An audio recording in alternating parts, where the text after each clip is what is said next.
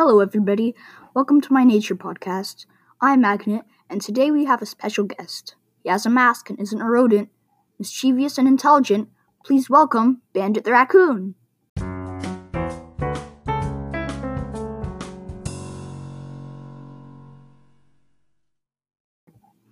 Thank you, everybody. Thank you for having me.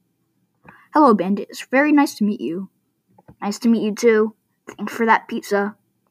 Pizza? Yeah, the pizza that you threw out.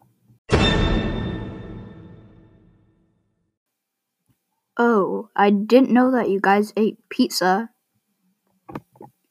Raccoons are omnivores, so we can eat almost anything. Anything from eggs, celery, and fish to pizza, insects, and fries. Wow, that's pretty crazy. Bandit, raccoons are known to wash their food in water. Why do you guys do that? Aren't actually washing our food. We're not only adding moisture to the food, we use the water to gather more sensory information about the food that we're putting in water. Wow, I didn't know that. Could you tell us a little bit more about you? Where do you live? We make our den in the hollow parts of trees, but we can also live in abandoned burrows or attics for that matter. My niece lived in a mansion's attic for a good year.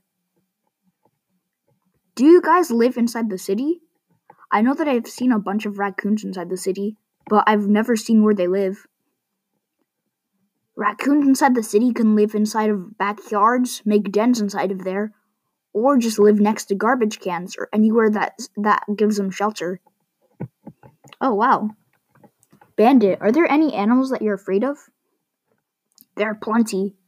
Foxes, bobcats, coyotes, and even some species of owls hunt us. Oh, I didn't know some owls hunt raccoons. Well, the more you know. Well, Bandit, are there any last words that you'd like to say to our listeners? Yes. Help save my endangered cousins, the pygmy raccoons, and don't cut down trees. Thank you for having me. Thank you for coming here, Bandit.